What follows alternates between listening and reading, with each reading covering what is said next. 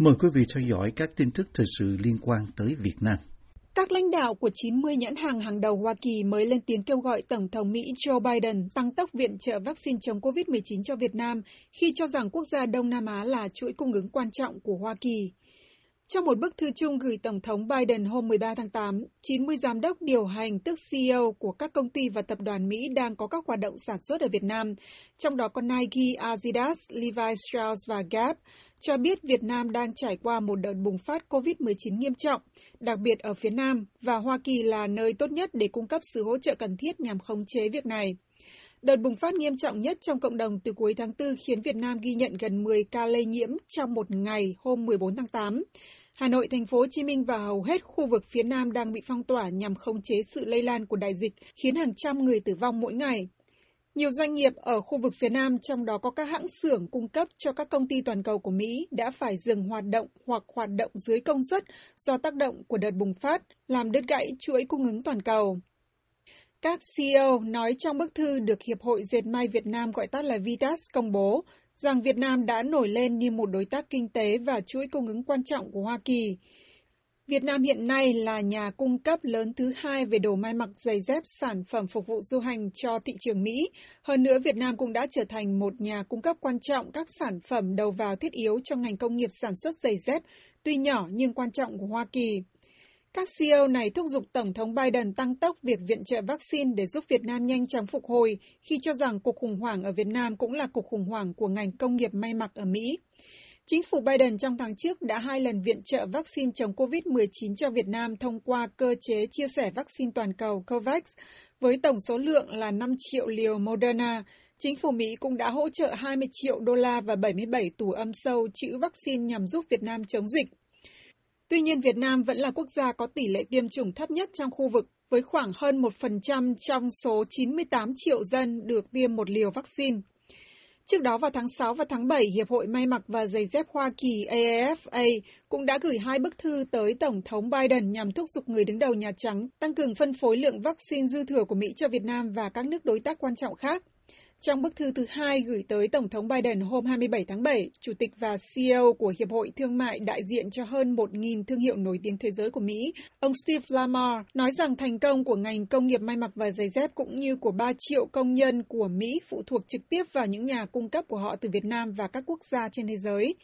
Việt Nam cung cấp 20% hàng may mặc, giày dép và đồ du lịch trong tổng số hàng nhập khẩu của Mỹ, và con số này tăng hàng năm, thậm chí cả trong thời gian diễn ra đại dịch, theo CEO của AAFA. Trong một bức thư gửi cho Thủ tướng Phạm Minh Chính cùng ngày 27 tháng 7, ông Lama kêu gọi người đứng đầu chính phủ Việt Nam ưu tiên phân phối vaccine cho các công nhân trong ngành công nghiệp này, hiện đang đóng vai trò quan trọng cho cả hai quốc gia. Người đứng đầu AAFA cũng hối thúc Thủ tướng Việt Nam phối hợp chặt chẽ với các đối tác hiệp hội thương mại và ngành công nghiệp địa phương để tìm ra giải pháp giúp ngành công nghiệp này tiếp tục hoạt động an toàn trong thời gian đại dịch. Nhà Trắng và Bộ Ngoại giao Việt Nam không ngay lập tức phản hồi yêu cầu bình luận của VOA về các bức thư này. Đại sứ Việt Nam tại Mỹ Hà Kim Ngọc tháng trước cho biết rằng Mỹ sẽ tiếp tục viện trợ vaccine cho Việt Nam sau 5 triệu liều Moderna.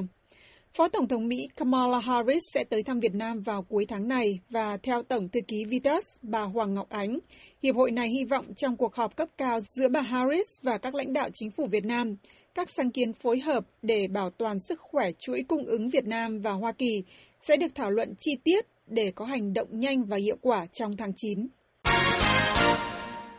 Hàng nghìn người dân đã tìm cách rời bỏ thành phố Hồ Chí Minh sau khi chính quyền thành phố lớn nhất của cả nước ra quyết định áp dụng các biện pháp phong tỏa thêm một tháng nữa, giữa lúc số ca nhiễm vì COVID-19 tiếp tục tăng cao với hàng trăm người tử vong mỗi ngày.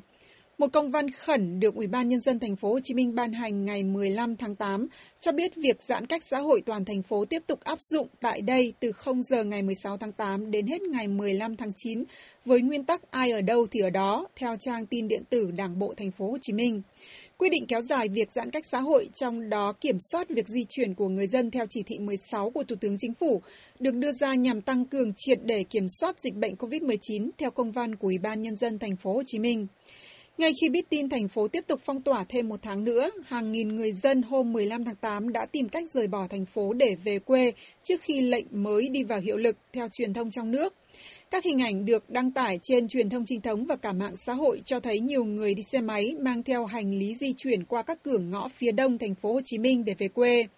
Tuy nhiên, theo ghi nhận của pháp luật online và người lao động, hàng nghìn người về quê đã bị chặn lại tại các chốt kiểm soát ở cửa ngõ thành phố và phải quay đầu xe về lại nơi cư trú. Thành phố Hồ Chí Minh hiện là tâm dịch của cả nước khi chiếm phần lớn số ca lây nhiễm và tử vong được ghi nhận trong đợt bùng phát dịch tồi tệ nhất ở Việt Nam từ cuối tháng 4. Trong tổng số 283.696 ca lây nhiễm trên cả nước tính đến ngày 16 tháng 8, thành phố Hồ Chí Minh chiếm hơn một nửa với 152.376 ca, theo thống kê của Bộ Y tế. Tổng số ca tử vong của cả nước là 6.414 và trong đó thành phố Hồ Chí Minh chiếm hơn 80% với 4.912 người chết vì COVID-19. Nhằm kiềm chế quyết liệt hơn sự lây lan của virus corona, chính quyền thành phố Hồ Chí Minh hôm 26 tháng 7 ra quyết định cấm người dân không ra đường trong khoảng thời gian 12 tiếng mỗi ngày từ sau 6 giờ tối. Quyết định mà nhiều người dân gọi là lệnh giới nghiêm đầu tiên ở thành phố này trong hàng chục năm qua được đưa ra sau 17 ngày thành phố Hồ Chí Minh thực hiện giãn cách xã hội theo chỉ thị 16 và 12.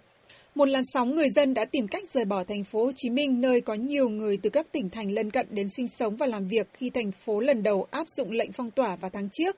Trong đợt phong tỏa mới từ ngày 16 tháng 8, những người dân bị mất việc làm ở thành phố Hồ Chí Minh cũng tìm cách rời bỏ thành phố vì không có thu nhập trang trải chi phí ăn ở.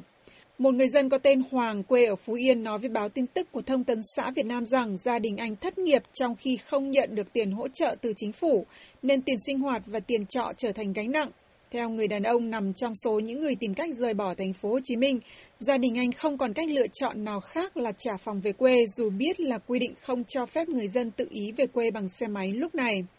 Trong khi đó, một công nhân được chính quyền địa phương vận động ở lại sau khi tìm cách rời bỏ thành phố nói với người lao động rằng anh và những người không có việc làm, không có thu nhập mong có được sự giúp đỡ của chính quyền địa phương, nhất là lương thực thực phẩm để có thể ổn định cuộc sống ở đây.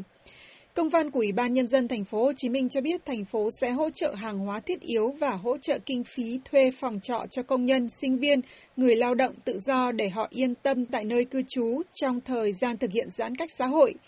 Thành phố cũng cho biết sẽ đẩy nhanh tiến độ tiêm vaccine để đảm bảo đến ngày 15 tháng 9 có trên 70% người dân thành phố trên 18 tuổi được tiêm mũi 1 và 15% người dân thành phố được tiêm mũi 2.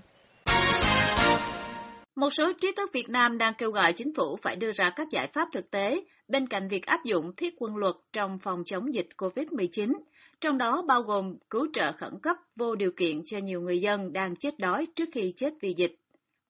Nêu ra tình trạng hàng ngàn người dân hôm 15 tháng 8 đã phải tháo chạy khỏi thành phố Hồ Chí Minh vì không có miếng ăn sau khi có lệnh giãn cách thêm một tháng nữa.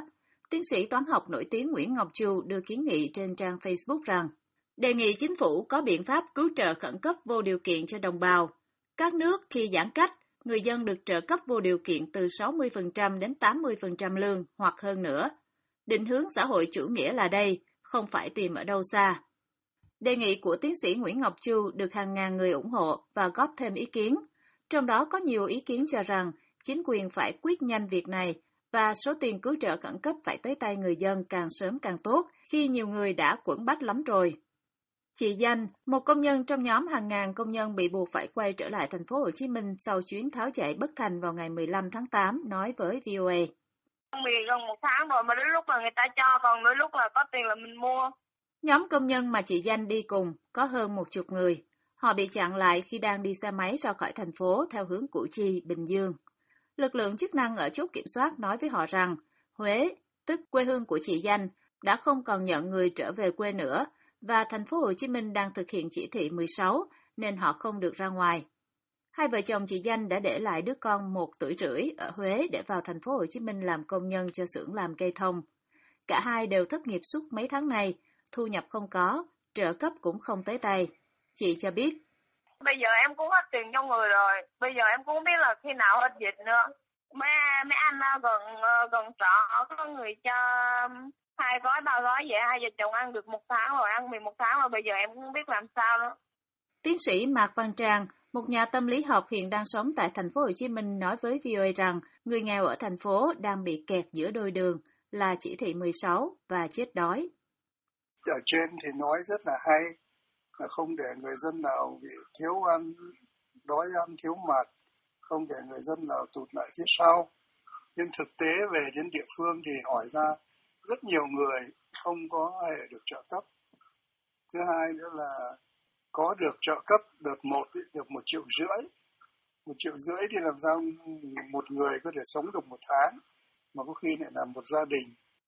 Hầu hết các công nhân mà VOA hỏi chuyện đều xác nhận thực tế này. Anh Cường, một công nhân làm đủ thứ nghề, từ sắt thép cho đến phụ hồ ở Bình Chánh, đã bị thất nghiệp nhiều tháng nay, cho biết. Em không có thấy gì trơn, có ông tổ trưởng ông ờ, không kêu ông lợi ông ghi ờ, họ tên mình đó, với ờ, mình thất nghiệp sao đó, đưa cho ông tới giờ đó mà không có cái khoản tiền hỗ trợ vậy đâu. Chị Danh cũng cho hay chị đã làm đơn đăng ký xin trợ cấp ngay từ khi mới có thông báo ban đầu, nhưng từ đó đến nay không nhận được gì. Hai vợ chồng nản và túng quẫn quá nên quyết định về quê. Sau khi làn sóng công nhân nhập cư bị ngăn chặn và buộc phải quay trở lại thành phố Hồ Chí Minh, nhiều trí thức Việt Nam tỏ ra lo ngại về những hệ lụy xã hội khó lường khi hàng trăm ngàn người đang rơi vào tình cảnh chết đói dần.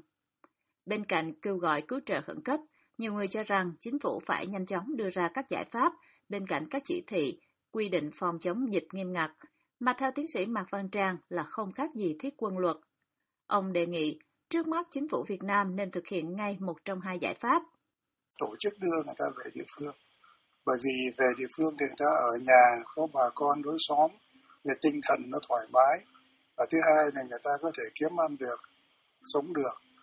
Thì, thì, thì như thế sẽ, sẽ tốt hơn. Thế còn bây giờ bắt người ta quay lại đây thì người ta ở trong cái nhà trọ như thế tiền thì không có thì làm sao người ta sống được Đấy. nếu bắt người ta ở lại đây đó thì chính phủ phải trợ cấp thế nào để cho đến từng người dân mà cái trợ cấp đó phải thường xuyên để người ta thay cho cái thu nhập bình thường người ta có thể sống được. Một ngày sau khi xảy ra làn sóng công nhân tháo chạy khỏi thành phố Hồ Chí Minh, hôm 16 tháng 8, chính phủ Việt Nam tiếp tục phát đi công điện của Thủ tướng yêu cầu các địa phương không để người dân tự ý rời tỉnh, thành phố, nơi đang thực hiện giãn cách về quê, và không để người dân nào thiếu ăn, thiếu mặc, không có chỗ ở, không được hỗ trợ về y tế. Thành phố Hồ Chí Minh hiện là tâm dịch lớn nhất Việt Nam với hơn 152.000 ca nhiễm COVID-19 trong số gần 280.000 ca trên cả nước tính đến ngày 16 tháng 8. Kể từ tuần lễ cuối tháng 7, hoạt động giao hàng từ các nhân viên được quen gọi là shipper chỉ được phép hoạt động trong phạm vi hẹp của địa giới hành chính cấp quận, huyện. Quy định mới còn yêu cầu phải cắt giảm tối thiểu 10% số lượng shipper. Shipper Hoàng Chí Thanh kể giờ cũng không nhận đơn đi tỉnh. Nhiều đơn đi tỉnh, ví dụ Đồng Nai, Bình Dương, Tây Ninh, Củ Chi, Hóc Môn, các thứ là những cái khu vực đó nó xa. Thì là, là là, là đi là phải có yêu cầu có giấy xét nghiệm âm tính. Mà, ai không có giấy thì không đi được. Tôi thì có chỗ vô được nhưng mà không ra được. Ở lại 21 ngày. Giao hàng ở thời điểm này cũng khá cực, nhất là với các đơn hàng đến bệnh viện giả chiến, shipper Nguyễn Hoàng Duy kể. Giả chiến thì ờ, mình phải xếp hàng mình đợi, đợi tới tài của mình nó là mất từ 2 tiếng tới 3 tiếng đồng hồ mình mới vô được cái ờ, khu giao nhận của bệnh viện giả chiến.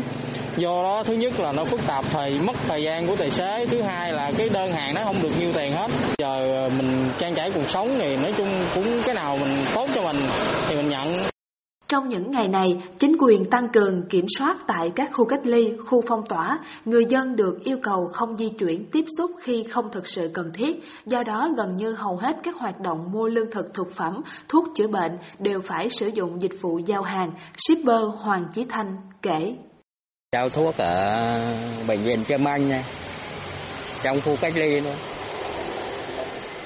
giao thuốc ờ, thuốc tây người ta mua ở tiệm thuốc tây xong mình uh, chở đến đó. Giao uh, ba cái đồ thực phẩm ví dụ như là rau củ quả đây cá tôm này gạo. Chở gạo vất vả nhất. Ghi nhận từ phía người dân thì theo lời ông Nhẫn, giờ cũng kiệt quệ tiền bạc cho trang trải sinh hoạt gia đình lắm rồi. Vấn đề cái túi tiền của người dân giờ phút này rất cạn rồi phải nói rõ cháu phải nhìn nhận rất cạn không thể sống nổi bởi vậy ai cũng mong cho nó hết dịch để còn mua bán làm ăn Giới shipper cũng mong hết dịch để có thể hoạt động mà không chịu đủ thứ giới hạn như hiện tại, shipper Hoàng Chí Thanh nói. Cũng hy vọng nó dập được ờ, sớm thì ờ, anh em cũng đỡ khổ. Chứ tôi trước tôi làm bảo vệ thì ờ, công việc cũng ổn định lắm, nhưng mà bảo vệ cái quán ờ, quán cà phê bây giờ cà phê nó nghỉ mình cũng thất nghiệp đâu phải đi làm thôi. Theo nhà chức trách thì diễn biến về tình hình dịch bệnh tiếp tục được ghi nhận là phức tạp do các yêu cầu về giãn cách xã hội không được tuân thủ nghiêm ngặt, trong đó số lượng đông đúc người hành nghề shipper cần được điều chỉnh để hạn chế các tiếp xúc.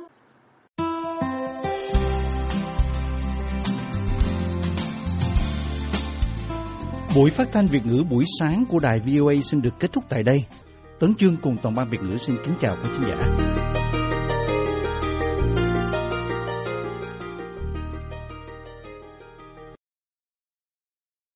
This program has come to you from the Voice of America, Washington.